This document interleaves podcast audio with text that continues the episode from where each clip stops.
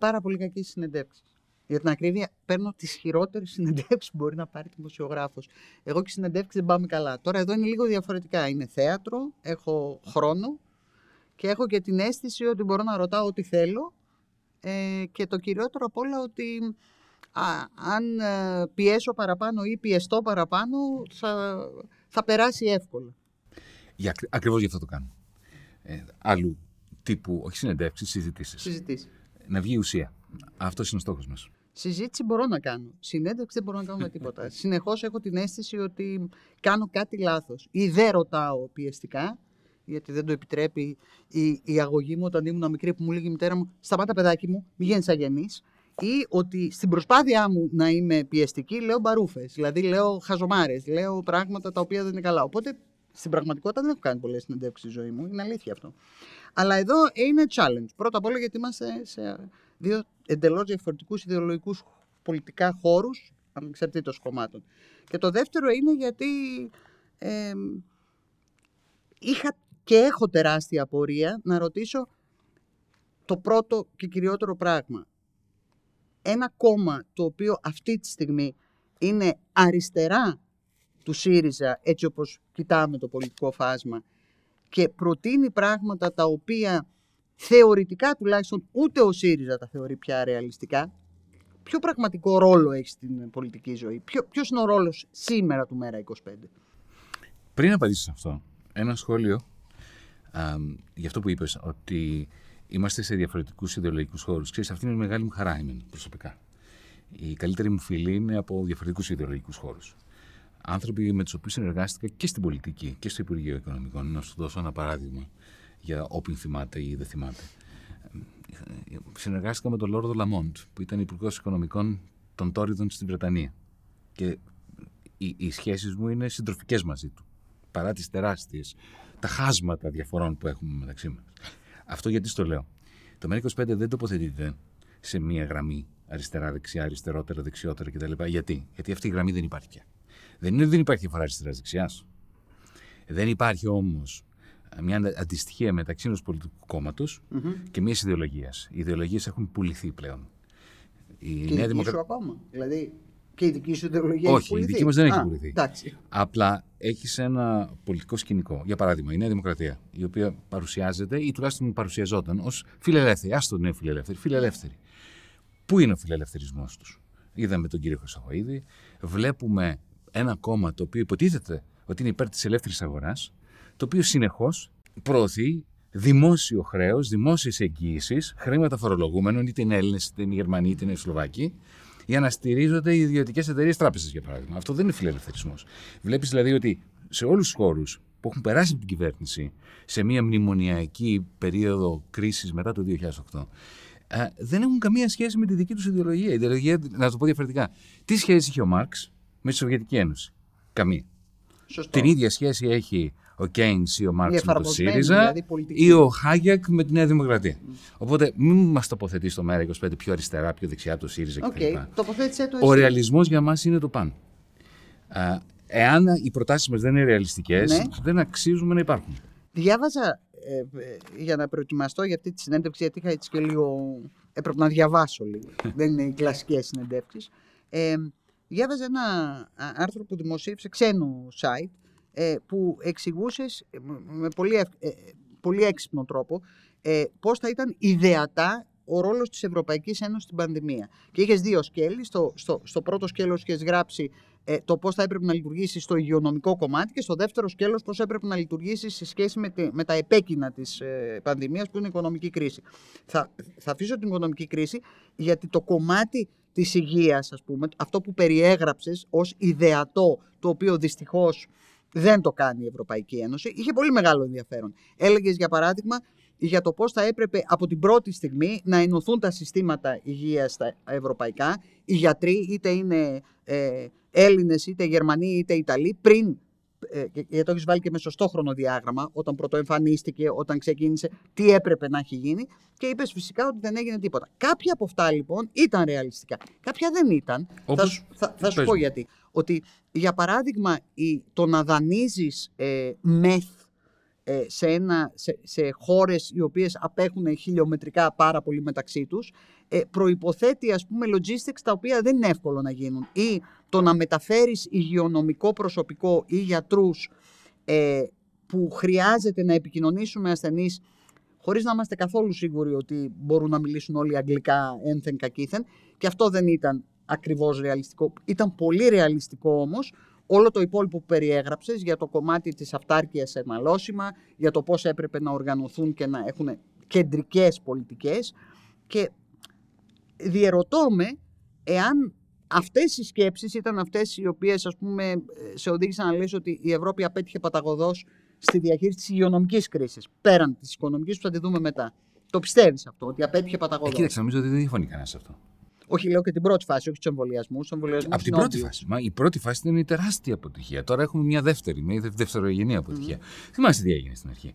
Ότι, το πέθανε κόσμος στη Βόρεια Ιταλία και η Γερμανία βάζει ε, απαγόρευση στην εξαγωγή προστατευτικού υλικού προς την Ιταλία. Ναι. Δηλαδή αυτό δεν είναι, δεν είναι ένωση αυτό. Όχι. Είναι το αντίθετο της Ένωσης. Ούτε εμείς. Εμείς δίναμε μάχη τότε. Η Ελλάδα έδινε μάχη για να φέρει αναλώσιμα. Ακριβώς. Δεν μπορούσε. Και πήραμε την Κίνα τελικά. Ναι. Μα έστελναν, ερχόντουσαν καραβιές από Σαουδική την Κίνα. Αραβία, μέσω Κίνα, μέσω Σαουδικής Αραβίας, μέσω Ισραήλ. Ό,τι να είναι. Πάντως όχι για την Ευρωπαϊκή Ένωση. Κοίταξε, αυτό, θυμήθηκα τότε τα, μια ρίση του Μαχάτμα Γκάντι όταν τον είχαμε ρωτήσει κάποτε ποια η άποψή του για το δυτικό πολιτισμό. Και είχε πει θα ήταν μια πάρα πολύ καλή ιδέα.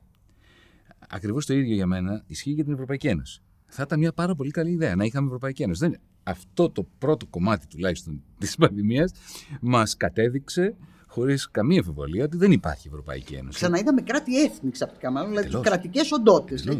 Ξανασηκώθηκαν τα σύνορα. Εντελώς. Ε, Εθνικισμός όσο αφορά τις μάσκες, τώρα όσον αφορά τα εμβόλια. Ακόμα και εκεί που πήγαμε να ενωθούμε, και αυτό ήταν καλό ότι υπάρχει και μια απόφαση ότι θα αγοράζουμε τα εμβόλια από κοινού. Συμφωνώ σε αυτό. Έτσι, και θα τα μοιράζουμε ανάλογα με, το, με, με τον πληθυσμό κτλ. Ακόμα και εκεί, δεν ξέρω αν το πρόσεξες, το πρώτο πράγμα που έκανε η κυρία Ursula von der Leyen είναι να δώσει μια, ε, ε, ε, να επιλέξει μια γερμανική εταιρεία και μια γαλλική εταιρεία να, να κάνει μια παραγγελία 300 εκατομμύρια στους μεν, στην BioNTech και 300 εκατομμύρια στη Sanofi. Η οποία δεν παρήγαγε. Η οποία δεν παρήγαγε. Ναι, δεν Αυτό είναι ο γαλλικογερμανικό άξονας. Αυτή είναι η ίδια πλοκή. Είναι, ελάτε να τα βρούμε. Στην παρέτηση, είπες ότι πρέπει να έχει απολυθεί για την Όχι, όχι να παραιτηθεί, να απολυθεί. Αν ήταν υπουργός σε οποιαδήποτε χώρα και είχε κάνει μια τέτοια πατάτα, για να το πω έτσι απλά, θα είχε φύγει. Αν ήταν υπουργός στη Γερμανία, θα την είχαν διώξει. Και είχε κάνει τέτοιο πράγμα. Αλλά στην Ευρωπαϊκή Ένωση δεν υπάρχει λογοδοσία. Πρώτον, κοίταξε πώς μπήκε. Πώς την επιλέξαμε. Την επιλέξαμε, έκασες εκεί και σκέφτηκες μια μέρα τι ωραία που θα είχαμε να είχαμε την Ούρσουλα πρόεδρο της Επιτροπής. Ένα απίθανο παρασκήνιο. Τίποτα. Μακρόν και Μέρκελ βρεθήκαν οι δυο τους. Ο Μακρόν τη έκανε τη χάρη να της πει: Ξέρω ότι θα θες να της βρεις μια θέση, βάλ την εκεί, αλλά εσύ θα αποδεχτείς να έχουμε το κοινό χρέος για το Ταμείο Ανάκαμψης. Και τα βρήκανε μεταξύ τους. Ε; Και έγινε και το ένα λάθος και το άλλο λάθος. Είναι μόνιμο αυτό στο, στο, στην Ευρωπαϊκή Επιτροπή. Έτσι. Έχω συνεχώς την αίσθηση ότι είναι ένα προϊόν κακού συμβιβασμού, όχι καλού συμβιβασμού. Εγώ είμαι υπέρ των συμβιβασμών. Ε, γενικά και της διαπραγμάτευσης. Αλλά εδώ συμβιβάζονται και λένε εντάξει, ας βάλουμε έναν μετρίων έως κακών ε, ε, δυνατοτήτων άνθρωπο, επειδή είναι προϊόν συμβιβασμού. Αυτό δεν λέει. Είναι επικίνδυνο. Απολύτως. Κοίταξε, ο συμβιβασμός είναι η πεμπτουσία της πολιτικής. Χωρίς συμβιβασμού δεν έχεις πολιτικές αποφάσεις. Αλλά υπάρχουν δύο διαφορετικές διαδικασίες εξέβρεσης του βέλτιστου συμβιβασμού. Η μία είναι αυτή που έχουμε συνηθίσει από την εποχή της Μάγνα Κάρτα. Ε, γιατί αν σκεφτείς, το, το, οι κρατικές οντότητες από εκεί προέρχονται. Ε, από... Είναι μια σύγκρουση ταξική του βασιλέα με τους βαρόνους που τα βρήκανε μεταξύ τους. Αφήνοντας όλους τους άλλους απ' έξω. Ε, μετά ήρθαν και, μετά ήρθαν και άλλοι. Μετά ήρθαν οι έμποροι. Ήρθαν οι έμποροι. Ήρθαν, όλοι οι έμποροι, η αστική τάξη. Ήρθε μετά τα συνδικάτα. Και έχεις κρατικές οντότητες οι οποίες εξελίσσονται ως πεδίο εξέβρεσης συμμαχιών, συμβιβασμών, μιας εξελισσόμενης ισορροπίας. Η Ευρωπαϊκή Ένωση δεν εξελίχθηκε έτσι. Δημιουργήθηκε ως καρτέλ. Το πρώτο της όνομα ήταν οι ευρωπαϊκές ναι, κοινότητες. Χάλιβα και... Χάλιβα και... Α, δεν είναι τυχαίο αυτό. Μετά βάλανε μέσα τους, την αυτοκινητοβιομηχανία, τις επιχειρήσεις παραγωγής ηλεκτρικών ειδών και μετά τους μεγαλοαργορότε με την κοινή αγροτική πολιτική. Και οι Βρυξέλλες ήταν φτιαγμένο ως στο διευθυντήριο ενός καρτέλ, όπως ο ΟΠΕΚ. Το πρόβλημα με ένα καρτέλ είναι ότι δύσκολα εξελίσσεται σε κρατική οντότητα και, και δεν μπορεί να εκδημοκρατιστεί. Έτσι, δηλαδή να, να εξελιχθεί σε μια υπερεθνική οντότητα που να, να υπηρετεί κάτι. Σε μια ομοσπονδία. Ναι. Ε, θα το ήθελε αυτό, θα ήθελες να δεις μια Ευρωπαϊκή Ένωση με περισσότερες εξουσίες σε κεντρικό επίπεδο, αρκεί αυτές να Μην κουράζεσαι, να είμαι ξεκάθαρος. Θέλω μια δημοκρατική ομοσπονδία. Καθαρά. Καθαρά. Και Θέλω η Ευρωβουλή να είναι Ομοσπονδιακή Βουλή, να μην είναι αυτό το πράγμα που είναι στις Βρυξέλλες, που είναι. Αργόμιστη. Αργόμιστη, ναι. Ε, και ο τελευταίος είναι ο Χρυσομάκη. Τελευταία ναι, πληροφορία. Δεν κανείς υπόψη. Θα ήθελα να έχω μια ομοσπονδιακή κυβέρνηση. Εγώ να μπορώ να ψηφίσω ποιος θα είναι. Και εσύ να μπορεί να ψηφίσεις. Να ψηφίσουμε όλοι ποιος θα είναι δεν ο πρωθυπουργό μας. με τα εκατομμύρια του πληθυσμού. Γιατί δεν κατάλαβα. Δηλαδή, γιατί η Ινδία που είναι από 1,2 δισεκατομμύρια, γιατί ψηφίζουν. Όχι, λέω θα πήγαινε με τις εθνότητες υπό αυτή την έννοια. Γιατί θα πήγαινε δηλαδή, εγώ, εγώ δεν θα ψήφιζα. Μάλλον δεν θα ψήφιζα Έλληνα. Εγώ, ε. αν ήμουν στην, σε μια ομοσπονδία. Μάλλον, έτσι. Μάλλον. Okay, σωστό αυτό. Έτσι. Αλλά οι Γερμανοί θα ψηφίζαν Γερμανό και οι Γάλλοι Γάλλο. Δηλαδή δεν θα πήγαιναν σαν τα τραγούδια της Eurovision. Δεν νομίζω, το δεν νομίζω ότι ισχύει αυτό. Με τις φιλίες τους. Κοίταξε μετά. τώρα.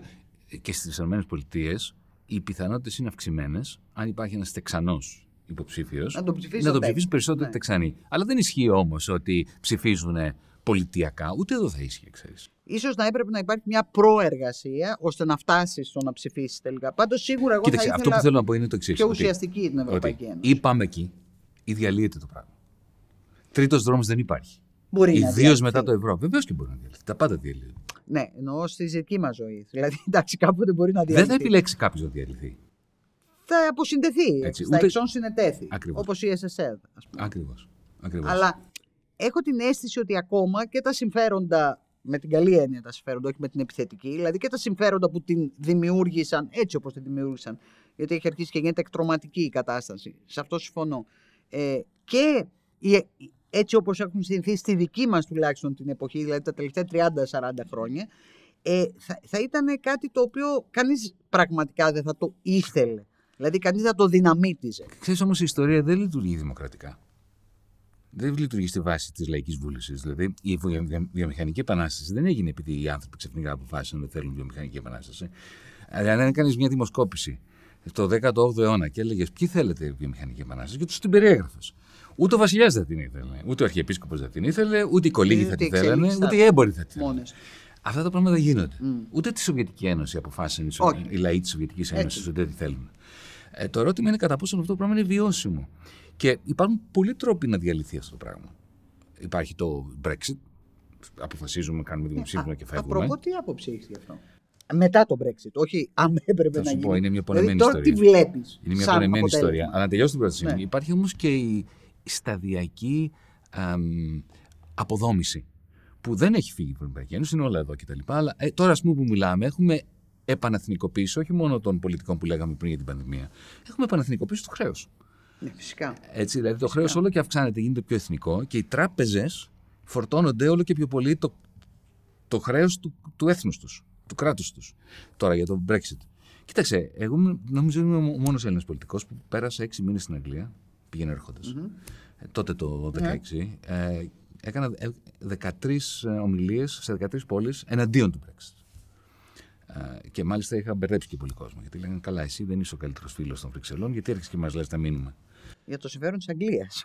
Προφανώς. Και της Ευρώπης. Και της Ευρώπης. Ήμουν βαθιά ευρωπαϊστής. Η σύγκρουσή μου με Ντάιζερ, Μουσόλμπε κτλ. ήταν η σύγκρουση που κάνει ένας ευρωπαϊστής. Όπως ας πούμε τώρα κάνω συγκρούμε με τον Κυριάκο Μητσοτάκη. Δεν είναι επειδή δεν αγαπάω την Ελλάδα, είναι επειδή αγαπάω την Ελλάδα. το ίδιο συνέβαινε και τότε. Το θέμα είναι το πιστεύει και αυτός το ίδιο ακριβώς. Και εκεί συνήθως οι πολιτικοί μπερδεύονται, αλλά τελειώσουμε τον Brexit. Ναι. Και πρέπει να πω όμως ότι δεν μετανιώνω το γεγονός ότι πήγα κόντρα στο Brexit, γιατί το Brexit σε πολύ μεγάλο βαθμό είχε μια δυναμική που βασιζόταν και σε μια, σε μια ξενοφοβία, σε έναν ακροδεξιό απομονωτισμό και γι' αυτό δεν μετανιώνω ότι πήγα κόντρα στο Brexit. Στο Brexit. Όμως, οι εξελίξεις δεν με έχουν δικαιώσει. Δηλαδή τώρα όταν μιλάω με φίλους ναι. μου στην Αγγλία, όταν βγαίνω στο BBC και τα ναι. μου λένε τώρα τι θα ψήφιζες. Και τώρα λέω ότι δεν θα μπορούσα να να, να, να ζητήσω από τους Βρετανούς να μην ψηφίσουν. Γιατί; Ε, γιατί δηλαδή, για, ποια ήταν τα στοιχεία αυτά που σε κάνουν; Σώσα δύο παράδειγμα. Ναι. Πάρα, Καλά, έχουν εμβολιάσει πάνω από το, από το 60% του πληθυσμού. Ναι, έτσι. Ναι. Αυτό είναι το ένα. Αλλά ε, πρέπει να πω ότι πάρε πούμε, την ενιαία αγορά, το single market, ναι. που θεωρούσα ότι θα ήταν πολύ κακό για τους Βρετανούς να φύγουν από αυτό. Ναι, ε, δεν το έχουμε εμείς πια.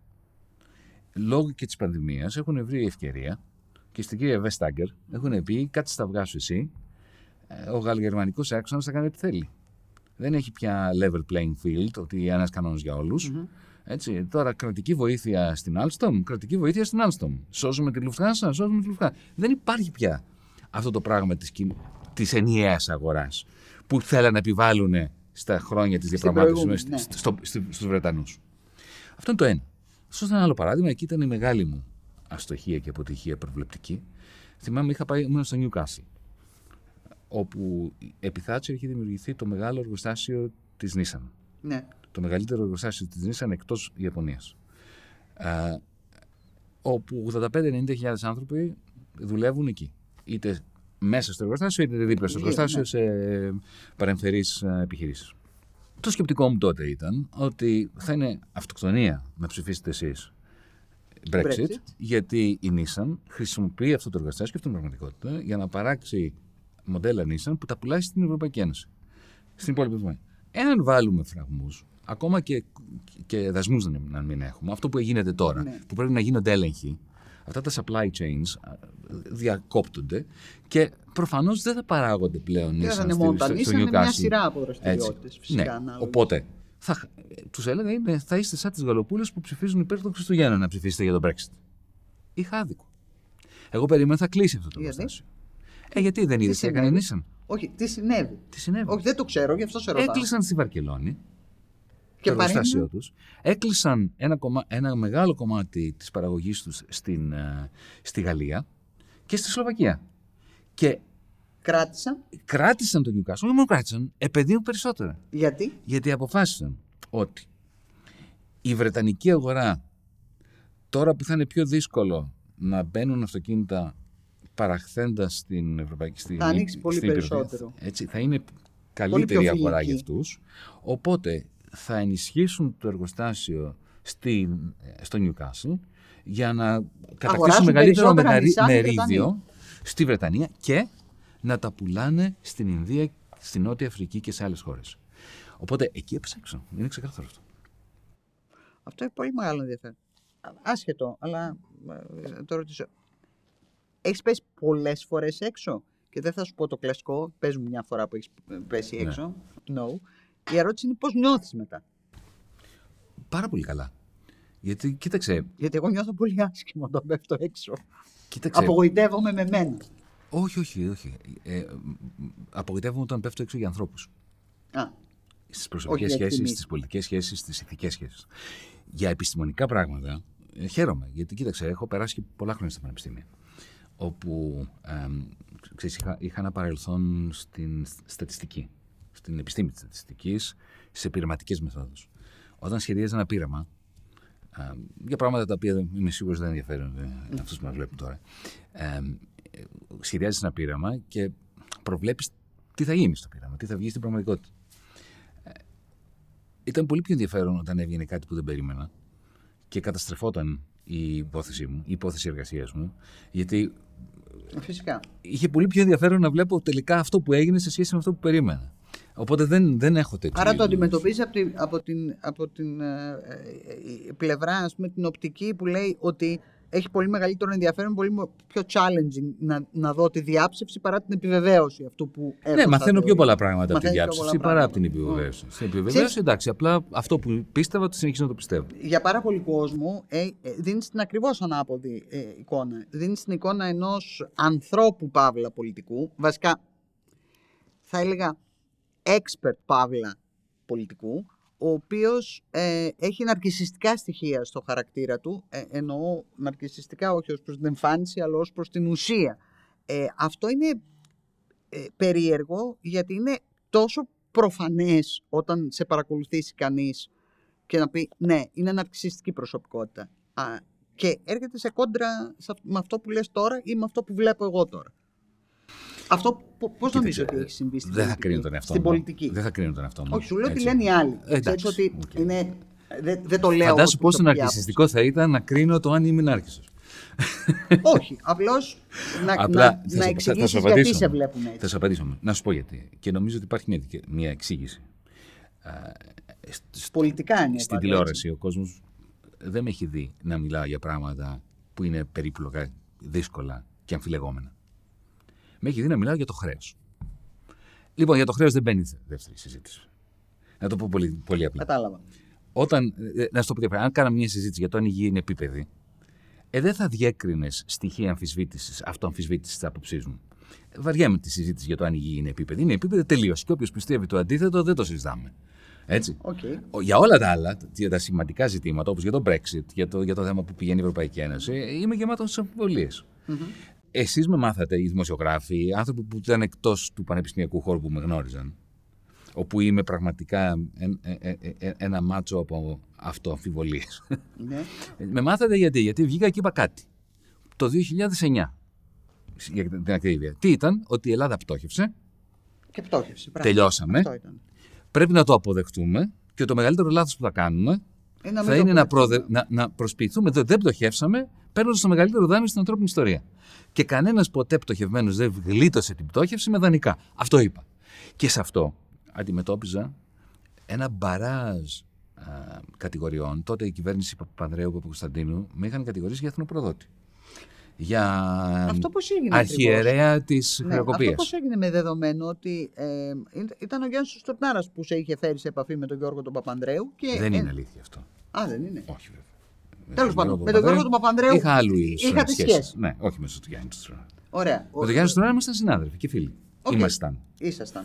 Συνάδελφοι και φίλοι. σταματήσει να είστε, αλλά, αλλά δεν γνώρισα τον, τον, τον Βανδρέο μας. Ε, είχα αυτή την εικόνα. Πάντως ναι. έχει τεράστια σημασία. Ναι, αυτή την ότι... εικόνα τη μεταφέρει ο ίδιος πολύ συχνά και μάλιστα Α. έχει πει και κάποτε ότι με έφερε στην Ελλάδα. Που δεν είναι καθόλου αλήθεια, αλλά τέλος πάντων. Ε, σε έφερε δηλαδή από την Αγγλία στην Ελλάδα. Από την Αυστραλία που σου Από την Αυστραλία. Ναι. Okay. Λοιπόν, το ξεκαθαρίσαμε όμως, ναι. είστε ωραία. Οπότε πάμε, πάμε στην ουσία.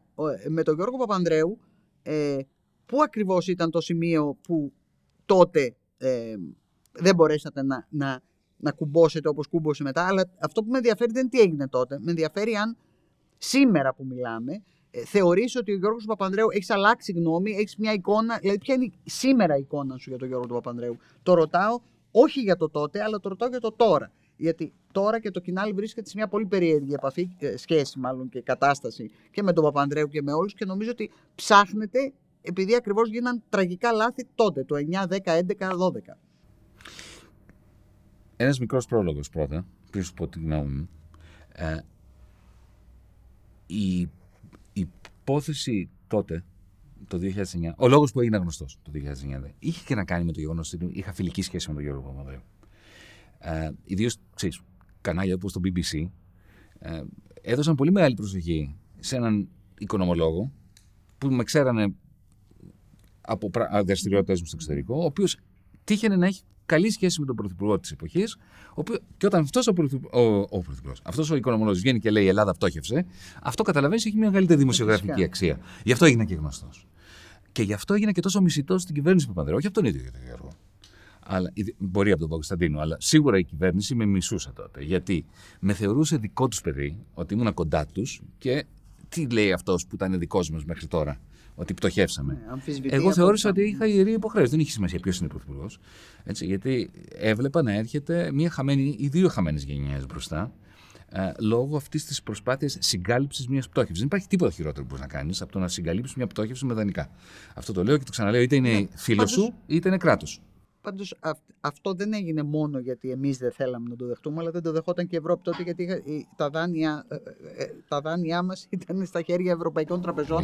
Θα την αζόταν όλο στον αέρα. Αυτό εννοώ. Μα είχαν ήδη την αυτή στον αέρα οι γαλλογερμανικέ ναι. τράπεζες. Κοίταξε, είναι, είναι απλά τα πράγματα. Να το πω διαφορετικά. Πες ότι εσύ έρχεται ένας φίλος σου. Έτσι. Ο Γιώργος. Και σου λέει, ο Γιώργος, ο φίλος σου, ότι έχω ένα μεγάλο δάνειο στεγαστικό.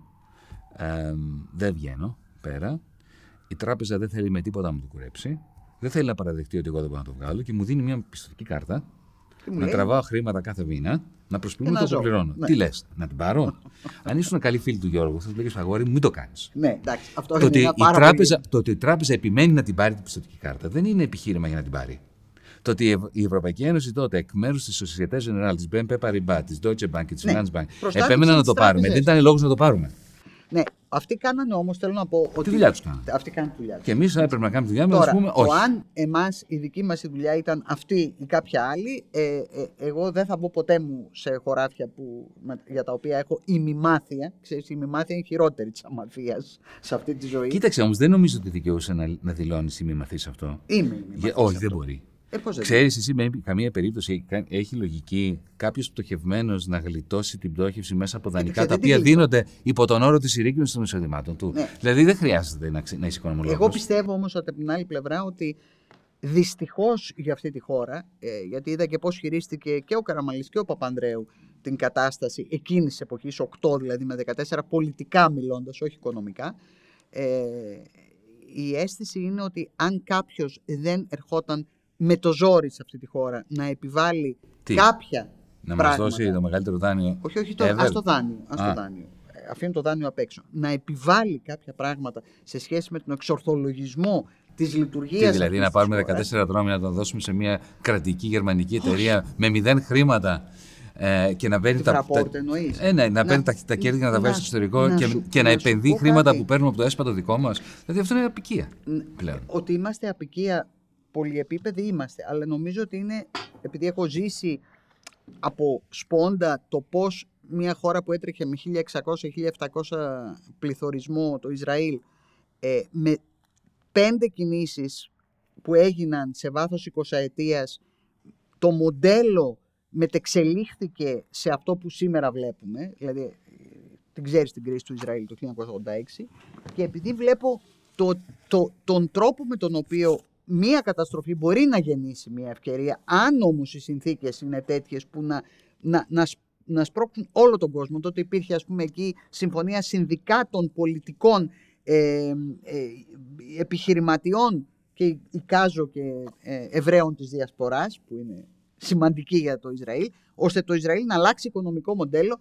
που ήταν ένα, ένα βήμα πριν τη χρεοκοπία ή μάλλον είχε φτάσει στη χρεοκοπία. Και άλλαξε όχι σε ένα χρόνο, σε 20 χρόνια. Αλλά, δεν πήγε η Τρόικα εκεί να της το επιβάλλει. Εμείς δεν έχουμε ακόμα. Δεν πήγε η Τρόικα εκεί να Δεν πήγε η Τρόικα να της το επιβάλλει.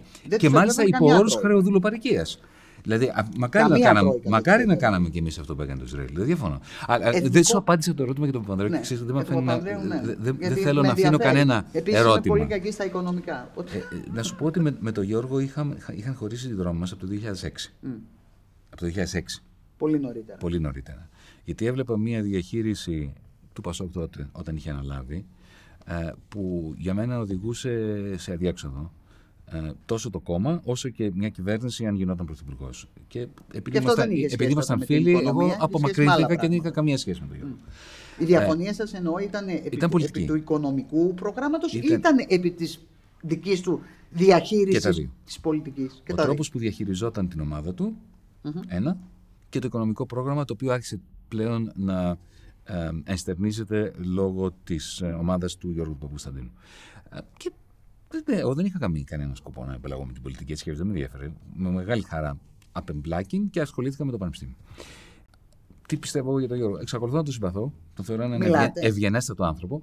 Μιλήσαμε τις προάλλες, με πήρε για κάτι για το Συμβουλίο της Ευρώπης. Okay. Έχω, έχω πάρα... Εγώ έχω πρέπει, να, πρέπει να το δηλώσω αυτό. Έχω πάρα πολύ τη μητέρα του. Έχω πολύ καλή σχέση με την Μαργαρίτα. Ναι. Ε, και έχει να κάνει και με το γεγονός ότι η μητέρα μου με τη Μαργαρίτα δούλευαν μαζί τότε στο φεμινιστικό κίνημα στη δεκαετία του 70, πηγαίνανε στην επαρχία κτλ. Ε, οπότε έχουν μια τέτοια σύνδεση, κατάλαβες. Ε, ναι, μετράνε αυτά. Βεβαίως και μετράνε. Αυτό που εγώ θεωρώ ότι ήταν η καταστροφή του Γιώργου Παπανδρέου και το συνδέω με την προηγούμενη συζήτηση είναι δεν κατάλαβε ποτέ τη διαφορά μεταξύ έλλειψης ρευστότητας και χρεοκοπίας. Κάτι που ο πατέρας του θα το καταλάβει. Mm-hmm. Ότι όταν έχεις έλλειψη ε, ρευστότητα, ναι, δανείζεις. Όταν έχεις χρεοκοπία, δεν δανείζεις. Να, να, να, πω το εξής. Με δεδομένη αυτή τη, την, τη σχέση και το πρώτο πέρασμα την πολιτική. Στο δεύτερο πέρασμα και επίσης θέλω να φύγουμε από το τι έγινε το 14, 15 κτλ. Αλλά να φτάσουμε στο σήμερα. Που πλέον εσύ είσαι αρχηγός κόμματος ενός ε, κόμματος το οποίο είναι κοινοβουλευτικό. Πέτυχε δηλαδή να μπει στη Βουλή ε, και αυτό έχει τη, τη σημειολογία του για μένα που είμαι 35 χρόνια μέσα σε αυτό το σύστημα. Δεν είναι εύκολο ένα κόμμα με αυτά τα χαρακτηριστικά να μπει στη Βουλή. Και χωρίς δεκάρα, έτσι. Ναι, δεν, και χωρίς καμία δέσμευση σε κανέναν. Ε, και πάμε τώρα σε αυτό που λέμε βίζαβή Αλέξης Τσίπρας. Σήμερα όμως. Όχι βίζαβή Αλέξης Τσίπρας, τι έγινε το 2014-2015. Σήμερα. Σήμερα είσαστε. Ε, είναι αρχηγός αξιωματικής και αντιπολίτευσης, είσαι αρχηγός κόμματος ε, της Ελλάσσονος Αντιπολίτευσης. Αλλά ούτως ή άλλως, πέρα από το τι έχει διαμειφθεί στην πράξη μεταξύ σας, θεωρητικά κάπου ε, ιδεολογικά και πολιτικά έχετε κάποια κοινά σημεία. Κάποια. Όχι πολλά, αλλά κάποια κοινά σημεία σίγουρα. Σωστά. Και αυτή είναι η αίσθηση που, που αρχίζει και αποκομίζει και ο χώρος από τα κεντροαριστερά έως την αριστερά που κοιτάζει, ε, σας κοιτάζει με μεγαλύτερο ενδιαφέρον από ό,τι πριν από δύο χρόνια. Τι μπορεί να κάνει δηλαδή ε, ένα επίπεδο αν όχι ε, επανένωσης αλλά συνεργασίας δύο κομμάτια. Ο κόσμος της κεντροαριστεράς και αριστεράς κοιτάζει με πολύ μεγαλύτερο ενδιαφέρον σήμερα την πιθανότητα ε, μιας σύμπραξης, μιας συνεργασίας, μιας κοινής ε, με έναν ελάχιστο κοινό παρονομαστή, αλλά μιας κοινής ε, συνιστώσεων μεταξύ του ΜΕΡΑ 25 και του ΣΥΡΙΖΑ. Η αλήθεια είναι ότι ο περισσότερος κόσμος θα το ήθελε αυτό. Το ερώτημα είναι ποιος ακριβώς είναι ο ρόλος μας στην πολιτική; Αυτό είναι ένα ερώτημα. Ποιος είναι ο ρόλος μας; Και σαν κόμμα εμείς, αλλά και ο ΣΥΡΙΖΑ. Ε, μιλάνε για προοδευτική διακυβέρνηση, συγκυβέρνηση. Ωραία. Τι σημαίνει αυτό; Σημαίνει ότι θα πάρουμε υπουργεία και θα είμαστε εμείς υπουργοί και δεν θα είναι του Κυριάκου Μητσοτάκη υπουργοί.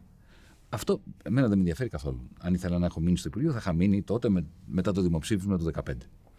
Το θέμα είναι τι πρέπει να γίνει σε αυτόν τον τόπο. Μπορούμε να συμφωνήσουμε στο τι πρέπει να γίνει. Όχι στο πώς θα μοιράσουμε καρέκλες μεταξύ μας. Αυτή είναι μια συζήτηση που με ενδιαφέρει. Τι πρέπει να γίνει. Ενδιαφέρει και το ΣΥΡΙΖΑ; Ε, δεν νομίζω. Γιατί, και θα δώσω συγκεκριμένα παραδείγματα. Από τον περασμένο Μάιο, ε, κατεβάσαμε στη μέση της πανδημίας, κατεβάσαμε μία σειρά από 7-8 σημεία, 7 σημεία ήταν, που θεωρούμε ότι είναι απαραίτητα για να υπάρχει μία ε, απόδραση από την οικονομική πανδημία και αυτό που εμείς ονομάζουμε πέμπτο μνημόνιο, το οποίο είναι για μας δεδομένο. Και είπαμε πολύ συγκεκριμένα πράγματα για τα κόκκινα δάνεια, για, για, τη φορολογία, για το ΦΠΑ, για τις συντάξεις.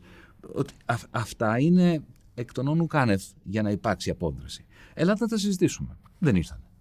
Το Δεκέμβριο καταθέσαμε μια ιδιαίτερα ολοκληρωμένη πρόταση νόμου για την προστασία των πολιτών με φορολογικές προτάσεις αλλά και με θεσμικές προτάσεις. Τι πρέπει να κάνουμε για την ε, ανεξάρτητη αρχή δημοσίων εσόδων, για, τι πρέπει να κάνουμε για το υπερταμείο, τι πρέπει να κάνουμε για το Ταμείο Χρηματοπιστωτικής Σταθερότητας.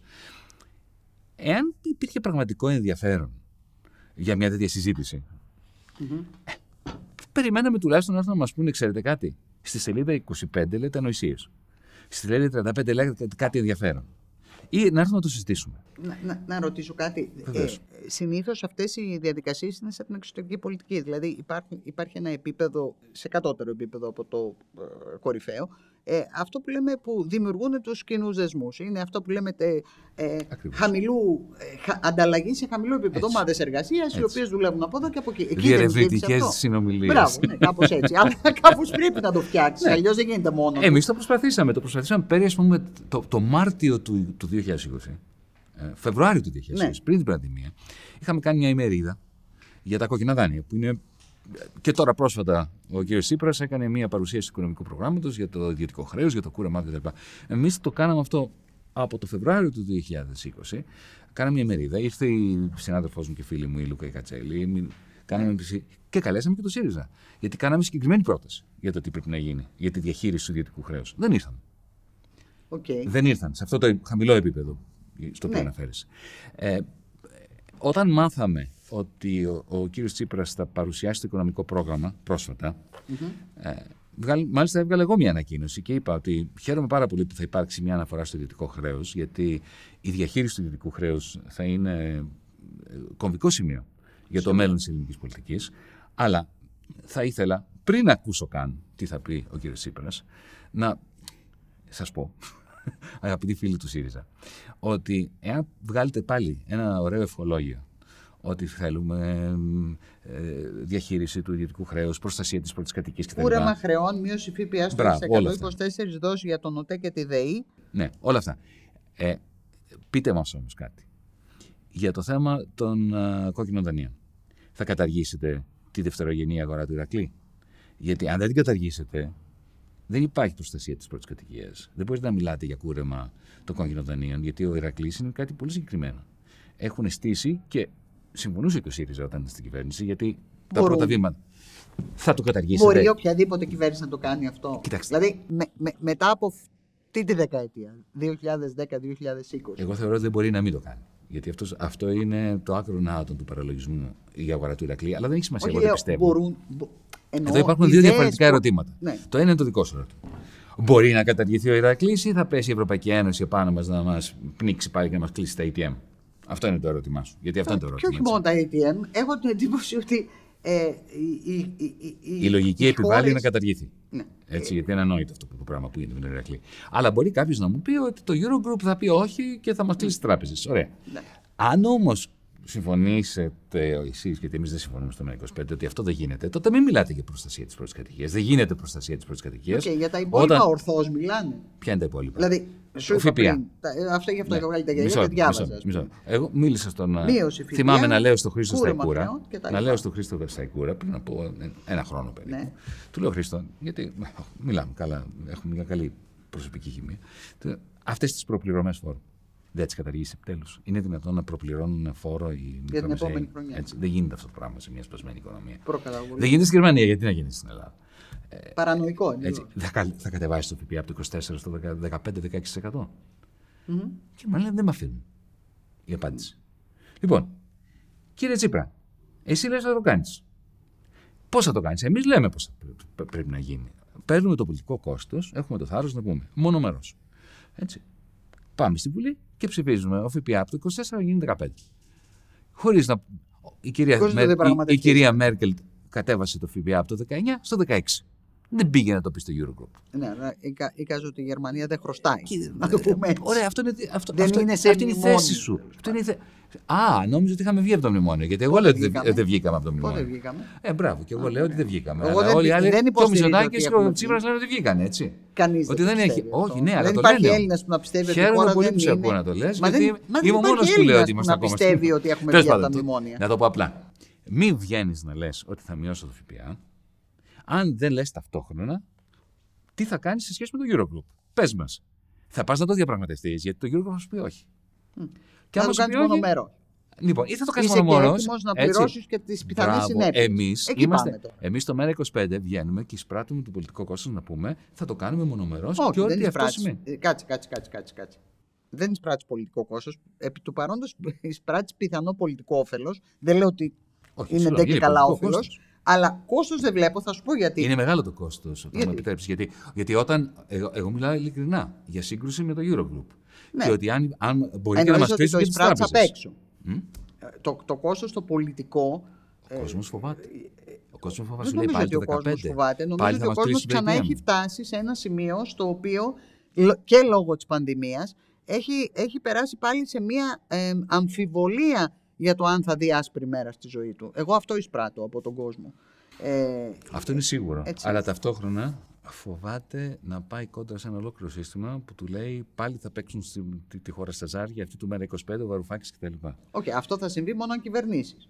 Ναι, αλλά για να θέλω να πω πρέπει, δηλαδή, να, πρέπει να μας ψηφίσουν. Ναι, αυτό θέλω να πω. Έτσι, άρα, όταν αλλά λέμε, υπάρχει όταν λέμε, όταν λέμε κάτι το οποίο είναι ειλικρινές, και δεν κρύβουμε το γεγονός ότι θα υπάρξει σύγκρουση με το Eurogroup, με την Τρόικα, mm-hmm.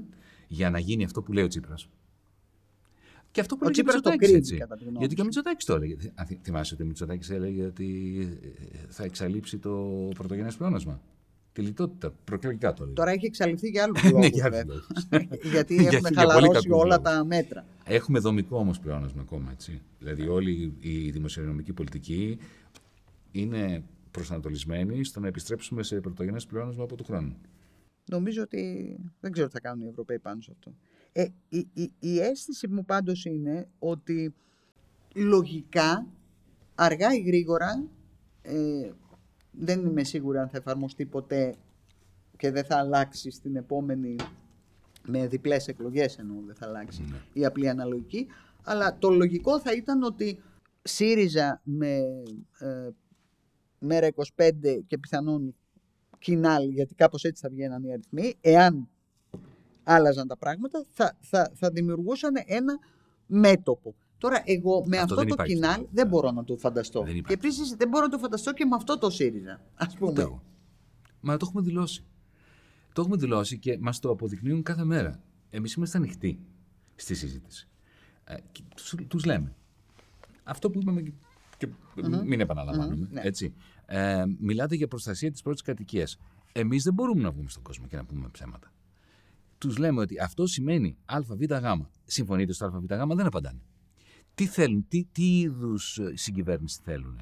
Εμείς να χρησιμοποιήσουμε τους δικούς μας ψήφους για να γίνουν αυτοί υπουργοί; Είναι, εμείς δεν θέλουμε να γίνουμε υπουργοί για να γίνουμε υπουργοί. Το έχουμε αποδείξει. Εντάξει, speak for yourself τώρα. Δεν είμαι σίγουρη ότι όλος ο κόσμος στο κόμμα σου έχει την ίδια Να είσαι. αντίληψη. Την έχει; Να είσαι. Γιατί Οκ. πραγματικά. Εντάξει. ε, θέλ- Σαβά. θε- θέλω, θέλω να, να επιμείνω σε αυτό. Κανένας δεν ήρθε σε αυτό το κόμμα Για να γίνει. για, για, γιατί είχε κά- κάτι να κερδίσει ε, Πέραν της καριερίστικα. εκπροσώπησης, ναι. Ξ- Να ξέρεις ότι πάρα πολλοί από τους συνοδοιπόρους μας, τους συντρόφους μας, τους φίλους μας στο ΜΕΡΑ25 υπέστησαν προσωπικό, προσωπική ζημιά. Γιατί έχουμε και επιχειρηματίες. Υπήρχαν επιχειρηματίες που το μόνο και μόνο ότι εκτέθηκαν με το βαρουφάκι τους έκανε κακό στην επιχειρηματική τους δραστηριότητα. Μπορείς να το καταλάβεις αυτό. Ε, υπάρχουν άνθρωποι οι οποίοι ε, τα έσπασαν με συνεταίρους τους γιατί Στήριξαν. στήριξαν το ΜΕΡΑ25. Αυτό είναι ενδιαφέρον. Δεν υπάρχουν άνθρωποι στο ΜΕΡΑ25. Η, μεγα, η μεγάλη μας αγωνία ξέρεις ποια είναι; Όταν θα πάμε καλά, γιατί θέλουμε να είμαστε αισιόδοξοι, έτσι, και κάποιοι αρχίσουν να λένε «Α, αυτό το κόμμα πάει για εξουσία», Μήπως μαζευτούν. που θα, Οκ. που θα πρέπει να, να, να, να έχουμε Αν συμβεί καλούς το ανάποδο, πορτιέριδες. εάν δηλαδή πας όπως πάρα πολλά κόμματα που συντρίβονται στις συμπληγάδες του δικομματισμού; Και εμάς δεν μας πειράζει να εξαφανιστούμε. Ε, αυτό που μας πειράζει είναι να, να φανούμε αναξιόπιστοι. Η αναξιοπιστία μας πειράζει και μας ενοχλεί και, μας, και είναι ο εφιάλτης μας. Εμείς πραγματικά δεν υπολογίζουμε το πολιτικό κόστος και θέλω να το δεις αυτό σε διάφορους τομείς. Στο θέμα, ας πούμε, για παράδειγμα, του προσφυγικό. Πήραμε μια θέση η οποία ήταν πάρα πολύ αντιδημοφιλής. Ε, Στο θέμα του, του Εύρου. Ε, σε, σε πάρα πολλά ζητήματα. Στα ελληνοτουρκικά. Στα ελληνοτουρκικά. Α, Ψηφίσαμε εναντίον των Ραφάλ, για παράδειγμα. Ναι. Έτσι. Γιατί, γιατί οι πληροφορίες που έχουμε είναι ότι αυτά τα Ραφάλ δεν πρόκειται να αυξήσουν την ε, πολεμική ετοιμότητα της ελληνικής πολεμικής αεροπορίας. Άρα δεν είναι θέμα αν θέλουμε εξοπλισμούς. Όχι, θέλουμε εξοπλισμούς, αλλά θέλουμε, Αλλά θέλουμε καλ- ορθολογικούς εξοπλισμούς. Οκ. Δηλαδή, αυτοί- έχουμε 7 τύπους αεροπλάνου. Δεν θέλουμε και, μια, και ένα 8ο τύπο αεροπλάνου, γιατί οι μηχανικοί που έχουμε είναι συγκεκριμένοι. Έτσι, αν αρχίσουν Με να, F-16. να μαθαίνουν να, να, να τρέχουν τα Δεν Ραφάλ, φτιάχνουν, ναι. δεν θα τρέχουν τα, Οκ. τα Μιράζ. Και θα, Το- θα, θα, θα, θα χάσουμε αυτά τα Μιράζ που έχουμε. Όχι, έχει όμως σημασία αυτό που είπες. Αλλά πε- Είπες εμείς μέσον εισπράττουμε το εξοπλιστικό. πολιτικό κόστος, λέμε αυτό που πιστεύουμε και ε, θέλουμε να, να έχουμε μια σχέση εμπιστοσύνης με τον κόσμο, να, ξέρουν ότι, να ξέρει ο κόσμος ότι αυτά που λέμε τα πιστεύουμε και πιστεύουμε αυτά που λέμε. Οκ. Και αν αυτό σημαίνει ότι θα εξαφανιστούμε, ας εξαφανιστούμε. Ενδιαφέρον.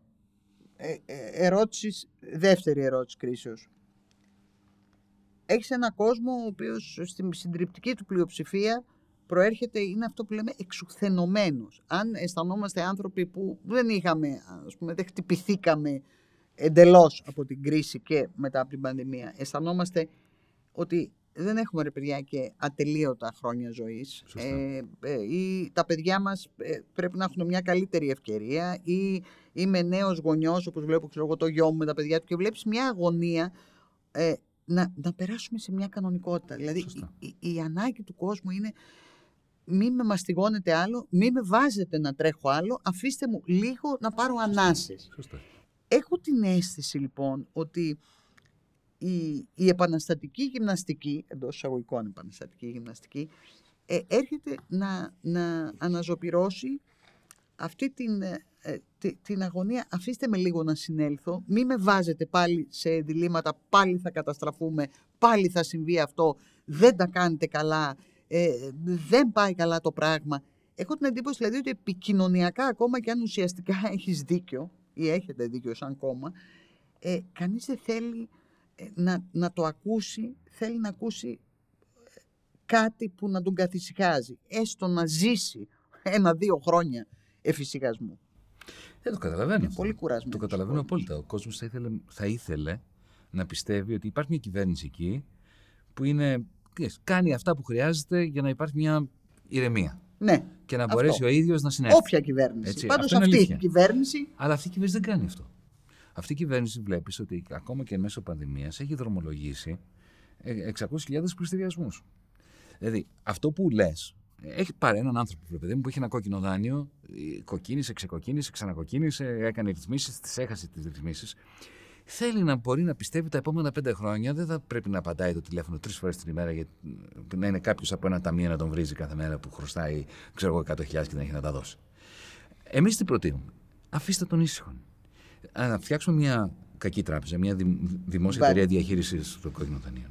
Να τα παρκάρουμε. αυτή η ιδέα. Και δεν μπορώ να καταλάβω. Την είχα προτείνει το 2015. Ναι. Έτσι. Όχι και... εννοώ και νομίζω ότι και ο Στουρνάρας δεν την είχε βάλει την ιδέα της κακής τράπεζας. Ναι, με τρία χρόνια καθυστέρηση. και υπέρ των ταμείων όμως, όχι υπέρ των, των, των, των δανειοληπτών. Εμείς τι λέμε; Έχεις αποπληρώσει το 20%, 3% του δανείου σου. Έτσι. Είναι ξεκάθαρο ότι οι στρατηγικοί κακοπληρωτές είναι πάρα πολύ λίγοι σε σχέση με αυτούς που απλά δεν μπορούν να πληρώσουν. Ε, θα τους βρούμε τους στρατηγικούς κακοπληρωτές. Αλλά στο μεταξύ, βάλτε όλα αυτά τα δάνεια, πάρτε τα από την Πυραιό, από την Eurobank, από την Αλφα, από την Εθνική, βάλτε τα στη, στη δημόσια εταιρεία διαχείρισης. Αυτό είναι αυτό που κάνει ο Σόιμπλ το 2009 ουσιαστικά. Έτσι. Ε, δεν ανακαλύπτουμε τον τροχό. Ε, βάλτε τους ανθρώπους αυτούς να. Τι εισόδημα έχεις, έχεις τόσο. Πλήρωνε ένα τρίτο, όχι παραπάνω από ένα τρίτο. Ένα ποσό κάθε μήνα, ε, σαν, σαν ενίκιο, σε αυτή την τράπεζα τη δημόσια εταιρεία, παγώνουν τα πάντα, το δάνειό σου δεν αυξάνεται, δεν έχει άλλα πανωτόκια, μένεις μες στο σπίτι, έτσι. Ή αν είναι μικρομάγαζο και έχεις και έναν εργαζόμενο, το συνεχίζεις. Ε, σωστά. Το ενίκιο αυτό το προσδιορίζει η Δημοτική Αρχή, γιατί ξέρει καλύτερα ποια είναι τα ενίκη στην, στην περιοχή. Και δεν ξεπερνάει το 1 τρίτο του, του διαθέσιμου εισοδήματος. Αν ήταν τόσο απλό, και μένει. Να σου πω γιατί. Ε, sorry, θα σου πω. Έχεις απόλυτο. Είναι η σωστή ερώτηση αυτή. Αλλά θέλω να πω ότι αν θέλεις αυτό που λες, να δώσεις στον κόσμο την αίσθηση ότι, ωραία, ηρεμούμε λίγο τώρα. Και όταν υπάρξει ανάκαμψη, η ανάκαμψη θα έρθει κάποια στιγμή. Και η τιμή του, του, του, του ακινήτου ξεπεράσει την τιμή του δανείου, τώρα έλα εδώ να τα βρούμε. Σε τρία χρόνια, πέντε χρόνια, δέκα χρόνια δεν έχει σημασία. Αυτή είναι η λύση. Θα μου πεις γιατί δεν γίνεται αυτό; Ναι, γιατί εικάζω ότι ένας πολιτικός θα, ε, ε, θα, θα έδινε τα πάντα για να δώσει λύση σε ένα τέτοιο πρόβλημα, ναι. γιατί θα ήταν λαϊκός ήρωας των ανθρώπων που τους έσωσε από μια καταστροφή. Ποιος δεν το θέλει αυτό; Να σου πω ποιος. Ο φίλος ο Χρήστη Τσαϊκούρα, ας πούμε, δεν το θέλει. Κοίταξε, δεν θέλω να το προσωποποιήσω. Ναι. Πίσω. Γιατί μην ξεχνάς ότι αυτό που γίνεται Ποιος τώρα. Δεν το ξέρει. Αυτό που γίνεται τώρα. Που έχει ένα, ένα δάνειο 100.000 και το έχει αγοράσει ένα ταμείο με 3.000. Ναι, και αν το πουλήσει 20 χιλιάρικα το, το κινητό σου, έχει βγάλει ένα ποσοστό κέρδους που είναι μυθικό για τα στάνταρ του διεθνούς καπιταλισμού. Μυθικό. Και αυτά τα χρήματα θα τα πάρει το ταμείο αυτό και θα τα βγάλει στα Cayman Islands. Έτσι. Δεν θα μείνει στην, στην Ελλάδα. Αυτό είναι καταστροφή. Όμως αυτά τα ταμεία έχουν να κερδίσουν πάρα πολλά χρήματα. Αυτά τα ταμεία είναι, αν θέλεις, ε, το Α και το Ω τη Τρόικα. Δηλαδή, θυμάμαι να μιλάμε με τους ανθρώπους της Τρόικας και να μου λένε ότι αυτά τα ταμεία είναι η λύση. Και αν δεις τον Ηρακλή, ο Ηρακλής δεν, δεν, δεν τον έκανε η ελληνική κυβέρνηση. Είναι το blueprint που εφάρμοσαν στην Ιταλία, που απέτυχε, που γράφτηκε στις Βρυξέλλες. Εδώ. Τι, η, τι κερδίζει; Οι ιδιοκτήτες των τραπεζών μας σήμερα. Τα funds, τι κερδίζει; Ακόμα και οι Βρυξέλλες, να σου το πω. Ειλικρινά σε ρωτάω, δεν σε ρωτάω mm. εξυπναδίστηκα. Σου λέω, είμαι στη θέση των Βρυξελών και λέω έχω ένα καθημαγμένο ελληνικό σύστημα όσον αφορά τους δανειολήπτες κτλ. κτλ. Ένα ιδιωτικό χρέος που όταν μπήκαμε το 2009 ήταν το χαμηλότερο της Ευρώπης και όταν βγήκαμε από τα μνημόνια το, είχε ισοφαρίσει το, το, το κρατικό χρέος. Ανέβηκε δηλαδή το ιδιωτικό χρέος στο Θεό που ήταν από τα χαμηλότερα στον κόσμο το ελληνικό ιδιωτικό χρέος. Το θέτεις πολύ σωστά. Τι κερδίζω εγώ σαν Βρυξέλλες ε, από, την, από μία λύση τόσο, ε, αν θέλεις, κακού για τους πολίτες, που είναι και Ευρωπαίοι πολίτες, δεν είναι μόνο Έλληνες πολίτες, είμαστε Ευρωπαίοι πολίτες. Τι κερδίζω από αυτό; Οι Βρυξέλλες τι κερδίζουν από αυτό; Το φαν ξέρω τι κερδίζει. Το καταλαβαίνω. Αλλά κερδίζουν κάτι, δηλαδή θα πάρουν κάτι παραπάνω, ξέρω εγώ, πιο γρήγορα τα λεφτά τους πίσω, αυτά που δανείσανε. Ειλικρινά δεν, δεν έχω ιδέα, γι' αυτό σε ρωτάω. Θα σου απαντήσω με μια ρητορική ερώτηση, την οποία θα την απαντήσω επειδή είναι ρητορική. Θυ, θυμάσαι όταν μπήκαμε στην Ευρωζώνη, όταν ήταν να μπούμε στην Ευρωζώνη, που το ερώτημα που θέταν πολύ, και ήταν εύλογο ερώτημα, γιατί μας βάζουν μέσα, τι, θέλουν, τι θα κερδίσουν από εμάς; Τι έχουμε εμείς, πορτοκάλια δεν εξάγουμε, άντε και λίγο τουρισμό, γιατί να μας βάλουν εμάς στην Ευρωζώνη; Η απάντηση που έδιναν από τότε είναι ότι αυτό που έχουμε εμείς να προσφέρουμε είναι το πολύ χαμηλό ιδιωτικό χρέος. Με άλλα λόγια, ήμασταν ο ιδανικός πελάτης της Deutsche Bank. Επιτρέψτε μου να σας εξηγήσω αυτό. Ή να το εξηγήσω για τον κόσμο που μας βλέπει. Ε, όταν είσαι μια γερμανική τράπεζα σε περίοδο άνθησης της Ευρωπαϊκής Ένωσης, της γερμανικής οικονομίας, της Ευρωζώνης, λίγο πριν μπούμε στην Ευρωζώνη, ε, κάθε Mercedes που πουλάει το γερμανικό εργοστάσιο, είτε στην Ελλάδα είτε στο Καμερούν, δεν έχει σημασία, φέρνει ένα σκασμό λεφτά και μπαίνουν στα ταμεία της Deutsche Bank. Λιμνάζουν τα χρήματα εκεί. Ο τραπεζίτης, ο, ο μεγαλύτερος του ο, εφιάλτης είναι λεφτά που δεν δανείζει. Οι Γερμανοί πολίτες και οι γερμανικές επιχειρήσεις δεν τα θέλαν όλα αυτά τα χρήματα που λίμναζαν εκεί. Θέλαν λοιπόν σε κάποιον να τα δανείσουν. Προευρώ, μας κοίταζαν εμάς εδώ και λέγανε: Ωραία, αυτούς, αυτοί έχουν πολύ χαμηλό ιδιωτικό χρέος. Έχουν τα σπίτια τους, έχουν ενέχειρο, εχέγγυα. Αλλά ρε παιδί μου, θα τους τα δώσουμε σε, σε μάρκα ε, μετά θα πάρουμε δραχμές οι οποίες υποτιμούνται, θα χάσουμε τα μάρκα μας. Όταν λοιπόν είδαν ότι μπαίνουμε στην Ευρωζώνη. Έτσι, Τσατραπάτρε τώρα, έτσι. Δεν έχει σημασία. Με τα κριτήρια εννοώ. Ναι, μα, μα γι' αυτό και. Τι νομίζω ότι του κοροϊδέψαμε. Όχι, ε, φυσικά. Ε, ξέραν πολύ καλά. Δεν το πέρασε ποτέ έτσι. από το μυαλό μου. Ακριβώς. Αυτά που λένε για τα Greek statistics. Όχι. Euro statistics ήταν. Τέλος πάντων. Ναι. Για, γιατί όμως, ποιο ήταν το κινητρό του, σου λέει. Πάρε τον μέσο Έλληνα, τη μέση Ελληνίδα. Πόσα χρωστάει. Έτσι, τίποτα δεν χρωστάει. Τίποτα δεν έχει εξωτική κάρτα. Δεν έχει στεγαστικό δάνειο. Δεν έχει πάρει ορτοδάνειο ακόμα. Έτσι. Ωραία. Είναι ο ιδανικός πελάτης. Τώρα που θα έχει μαρκά. είχαν κουνηθεί. Τώρα που θα έχει μαρκά. Ναι. Τώρα που θα έχει μαρκά. Είναι ο ιδανικός πελάτης. Είναι ο ιδανικός πελάτης. Οπότε. Ναι. Εκεί είναι όμως win-win. Μισό λεπτό. Περίμενε. Και Εάν εγώ πάρω. Είχαν όμω είχαν, είχαν, είχαν και το plan B. Ναι, μισό λεπτό όμως. Αλλά μέχρι εκεί είναι win-win. Δεν είναι κακό ότι αντί για να πληρώνω ενίκιο και να προσπαθώ να μαζέψω τα λεφτά μου για να αγοράσω ένα σπίτι, μπορώ να πάρω ένα δάνειο, το οποίο να, έχει, να είναι κοντά στην αξία του σπιτιού, και αντί για να πληρώνω ενίκιο, να αποπληρώνω το δάνειό μου. Ε, έτσι είναι ο παγκόσμιο καπιταλισμός, δεν είναι κακή ιδέα. το, Αλλού πρέπει να το, ήταν. Το, δάνειο αυτό δεν ήταν μόνο για το σπίτι. Δεν ήταν για να αγοράσει σπίτι ο Έλληνας. Ο Έλληνας είχε σπίτι. Ο Έλληνας χρησιμοποιούσε. Κάτσε, περίμενε. Όχι, δεν είναι αυτό. Ο Έλληνας μην ξεχνάς τι γινόταν. Ο Έλληνας χρησιμοποιούσε το σπίτι του σε ενέχειρο, ως εχέγγυο, για να πάρει δάνειο να πάρει μεσαιδέ. Να πάρει καγέν. Ερχόταν λοιπόν η Καγέν. Δεν σου πολύ φταίει ο Γερμανός. Ούτε ο καπιταλισμός. Δεν δεν κάνω ηθική συζήτηση αυτή τη στιγμή. Κάνω, κάνω, κάνω ναι. ανάλυση του τι συνέβη. Δεν, δεν, δεν είναι ηθικοπλαστικό το Προσπαθώ να καταλάβω γιατί λειτουργήσε τόσο άσχημα για εμά. Για κάποιους άλλους λειτουργήσε καλά. Οπότε, οπότε το κίνητρο να μας βάλουν στην Ευρωζώνη. Είναι αυτό, εντάξει. Ήταν η ιδιωτική περιουσία. Φυσικά. Έτσι, και το γεγονός ότι ήταν χαμηλό το επίπεδο του ιδιωτικού χρέους. Οπότε σου λέει, θα τους δανείσουμε με εχέγγυα την ιδιωτική περιουσία. Έτσι. Εάν δεν μπορέσουν, αν το παιδί μου σκάσει αυτή η φουσκα και μετά δεν έχουν να μας δώσουν, τότε θα τους πάρουμε την ιδιωτική περιουσία. Είναι πολύ απλό. Όπερ και γέννητο εννοείς. Και αυτό γίνεται σήμερα. Okay. Και τα ταμεία είναι ο, ο μεσάζον για να γίνει αυτή η ιστορία. Πρώτα πήραν τη δημόσια περιουσία, την ξεκοκάλισαν, δεν είχε μείνει τίποτα. Και τώρα yeah. Ναι. παίρνουν την ιδιωτική περιουσία. Και η κυβέρνηση Μητσοτάκη. Ναι, αυτό ήθελα να ρωτήσω. Ουσιαστικά αυτό που κάνει, ενορχιστρώνει αυτή τη μεταφορά της ιδιωτικής περιουσίας με μεγάλο όφελος των παρατρεχάμενων της κυβέρνησης Μητσοτάκη, γιατί και αυτοί έχουν μετοχές σε αυτά τα ταμεία. Είναι ξεκάθαρο. Αυτή είναι η γνώμη σου. Ε, δηλαδή, ε, ο Κυριάκος Μητσοτάκης, ας πούμε, είναι ένας πρωθυπουργός. Ε, μιας παρέας. Μιας παρέας. Ε, η οποία από ποιους αποτελεί. Και κοίταξε. Εγώ, ε, δηλαδή εννοώ.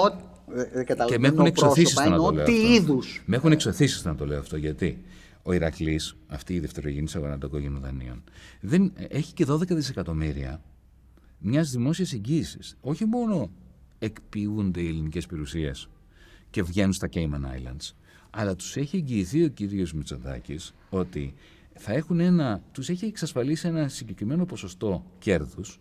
Πώς; Ότι αν δεν το βγάλετε θα πάρουμε 12 δισεκατομμύρια από τον ESM, θα πάμε δηλαδή στην Τρόικα. εν μέσω πανδημίας να πάρουμε ένα δάνειο 12 δισεκατομμύρια εκ μέρους να- του ελληνικού λαού για να τα δώσουμε στα πρακτικά ταμεία. Και 1,5 χρόνο τώρα στη Βουλή ρωτάω. Λέω, κύριε Πρωθυπουργέ, πείτε μου, θα παγώσετε με μια πράξη νομοθετικού περιεχομένου αυτή τη δημόσια εγγύηση, δεδομένου ότι τώρα έχουν, θα, πα- έχουμε παραγωγή 12 δισεκατομμύριων καινούριων κόκκινων δανείων. Άρα αυτό θα, θα ενεργοποιηθεί η δημόσια εγγύηση. Δεν μπορείτε εσείς ως Πρωθυπουργός να πάτε να πάρετε δάνειο από την Τρόικα για να δώσετε στα ταμεία. Πείτε μου. Απαντήστε μου. Μπορεί να λέω νοησίε. Πείτε μου ότι δεν θα ενεργοποιηθεί και δεν, και δεν χρειάζεται να κάνετε κάτι. Πείτε το όμως. Ή πείτε ότι θα κάνετε κάτι γιατί θα ενεργοποιηθεί. Η σιωπή είναι ένοχη. Και δεν μου έχει απαντήσει ούτε μία φορά. Το έχω πει δέκα φορές στη Βουλή μπροστά του. Δέκα φορές. Είναι στο YouTube, μπορούμε να το δούμε. Αυτή η σιωπή δεν εξηγείται με έναν διαφορετικό τρόπο.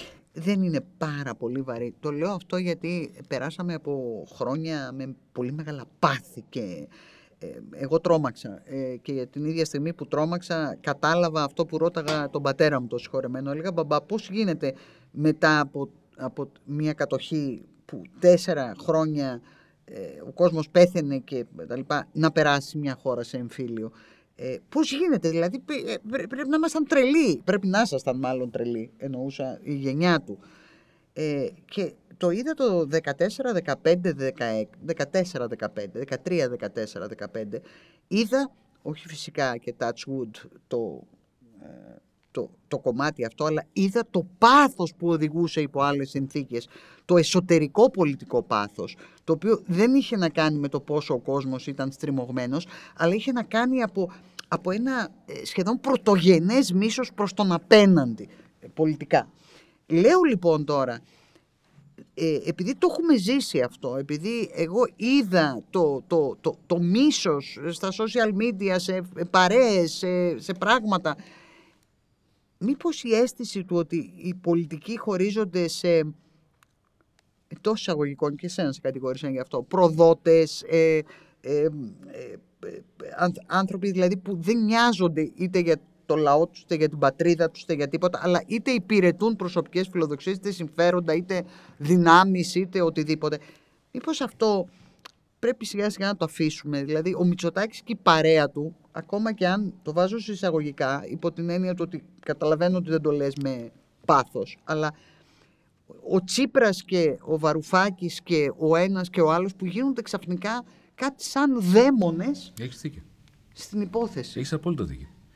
Και σίγουρα το μέρα, αν, αν έχεις παρακολουθήσει, Όχι, όχι, δεν το... Δεν το, δεν... ποτέ δεν ρίχνουμε λάδι στη Όχι. φωτιά του εμφυλιοπολεμικού Ναι. μίσους. Ποτέ. Πάντως, γιατί ποτέ. υπάρχει αυτό, Και εγώ έχεις προσωπικά καταλάβει; πριν το μέρα θέλω να, σου- να, να, να, να, σου- να σημειώσω, να το πω, δεν έχω καταφερθεί ποτέ εναντίον ανθρώπου. Ανθρώπου, Ναι, κανενός. αυτό είναι ακριβές. Έτσι. Μόνο για τον Καμένο είχα πει κάτι κάποια στιγμή περί ανισορροπίας. Αλλά νομίζω ότι δικαιούμαι στη συγκεκριμένη περίπτωση. Ε, Και θα ήθελα πάρα πολύ αυτός ο πολιτικός πολιτισμός να είναι κομμάτι της καθημερινότητάς μας. Ε, Και ξέρεις, αυτό που είπα και α- ακόμα και αυτό που είπα μόλις τώρα για την παρέα με τα, με τα Ναι. ταμεία κτλ. Δεν το λες με δεν το, νια- φόρτιση, δεν το όχι. λέω ευχάριστα. Όχι. Αλλά και δεν το λες και αλλά με δεν το λέω και φόρτιση. ευχάριστα. Πρέπει όμως να σου πω ότι επειδή έχω τόσες φορέ έχει μαλλιάσει η γλώσσα μου στη Βουλή να του ζητάω να μου απαντήσουν. Ξέρεις κάτι, είναι εξωφρενικό αυτό. Έχεις έναν αρχηγό ενός μικρού πολιτικού κοινοβουλευτικού κόμματος, το δικό μας. Τέος υπουργός οικονομικών. Βγαίνω πάνω και λέω: Βρε, παιδιά, έχετε 12 δισεκατομμύρια να πάρετε από τον τον κύριο ε, ε, Ρέσλινγκ για να τα δώσετε στα ταμεία. Τι θα κάνετε με αυτό, πείτε μου. Το ξέρεις ότι δεν μου έχουν απαντήσει μία φορά. Ε, μου Μία κάνει φορά. εντύπωση, γιατί ε, Έλεος, κοινοβουλευτικά δηλαδή. τουλάχιστον ο Μητσοτάκης έρχεται στη Βουλή. Είναι από Ποτέ τους, δεν ε, απαντάει σε αυτό. Ναι, σε αυτό. Σε αυτό ποτέ.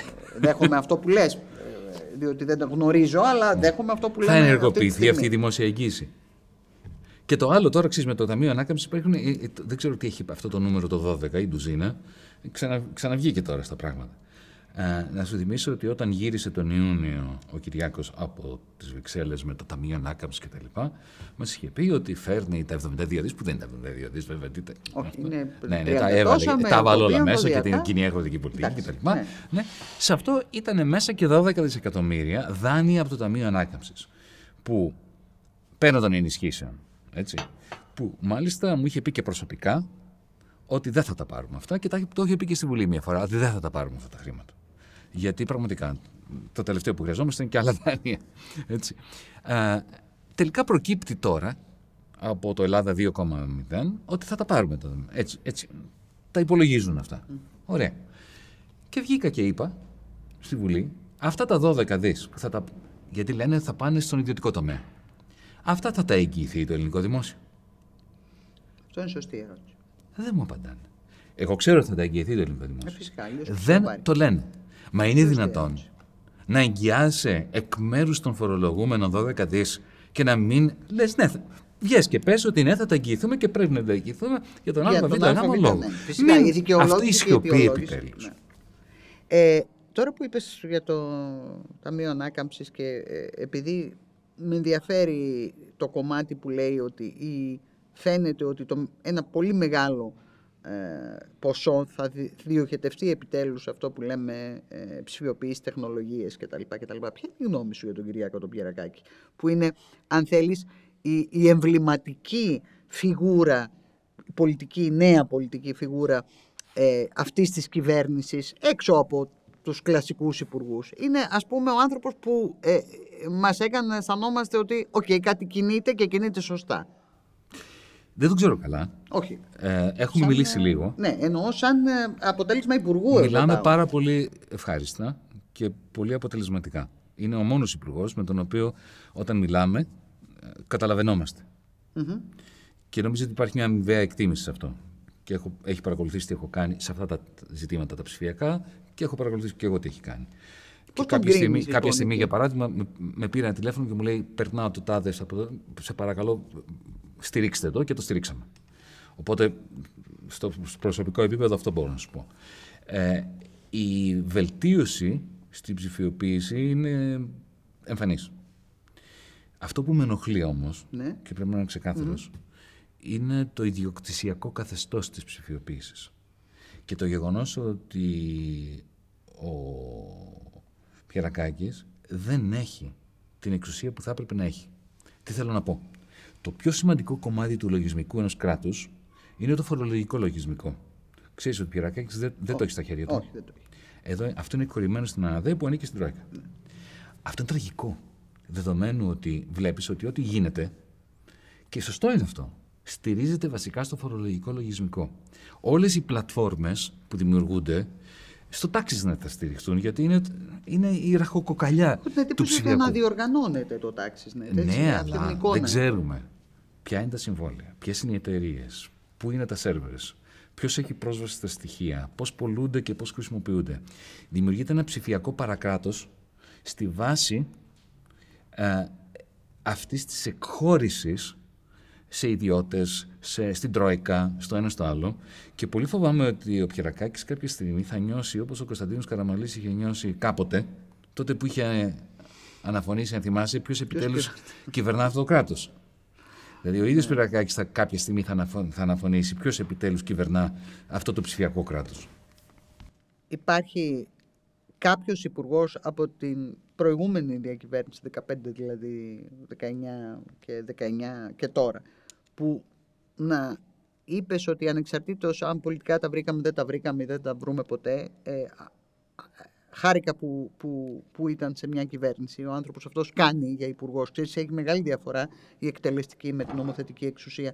Ένας άνθρωπος που είναι ένας άριστος βουλευτής, εξαιρετικός επικοινωνιακά ναι. για το κόμμα του και να είναι ό,τι πιο άχρηστο έχεις δει στην, στην άσκηση εκτελεστικής εξουσίας. Και αντι, ανάποδα. Άχρηστος στο να πείθει τον κόσμο να τον ψηφίσει, αλλά εξαιρετικός εκτελεστικός. Ε, είναι δύο διακριτά Να σου απαντήσω για την περίοδο του ΣΥΡΙΖΑ, μιλάμε τώρα. Έτσι. Πρώτα του ΣΥΡΙΖΑ και μετά την τωρινή. Ε, για, για, την τωρινή, εντάξει, μιλήσαμε για τον ε, Πιεραγάκη αρκεί. Αρκεί. Σωστό. Μην τους δώσουμε και θάρρος. ε, για την περίοδο του ΣΥΡΙΖΑ θεωρώ ότι δεδομένων των περιορισμών που είχαν. Και χωρίς τώρα ναι, ναι. Ε, να, να, να, θέλω να ξαναβάλω στο προσκήνιο της διαφωνίας μαζί τους, νομίζω ότι το Υπουργείο Υγείας ήταν αυτό το οποίο παρήγαγε το, το, το μέγιστο έργο δεδομένων των ελάχιστων πόρων. Ξανθός ο, Πολάκης. Ο, δηλαδή. Α, ο Ξανθός. Ναι, ο Ξανθός Πολάκης ναι. τώρα δεν θέλω να πω, αλλά το Υπουργείο ναι. Υγείας. Ναι, ναι. Δεν μπορώ να ξέρω τι κάνανε ο καθένας τους. διαφορετική Απλά θέλω να πω ότι τα αποτελέσματα ήταν πολύ καλύτερα από αυτά που θα περίμενε κανείς βλέποντας τα inputs, τις εισρωές, τους πόρους που είχαν. Και τελευταία ερώτηση, έτσι γιατί μου πετάχτηκε στο μυαλό μόνη της. Ε, μου έκανε εντύπωση ότι προχτές στο, στο πρόγραμμα, στην παρουσίαση εκεί του οικονομικού προγράμματος του, του ΣΥΡΙΖΑ δεν ήταν ο Ευκλείδης Τσακαλώτος. OK. Does make sense.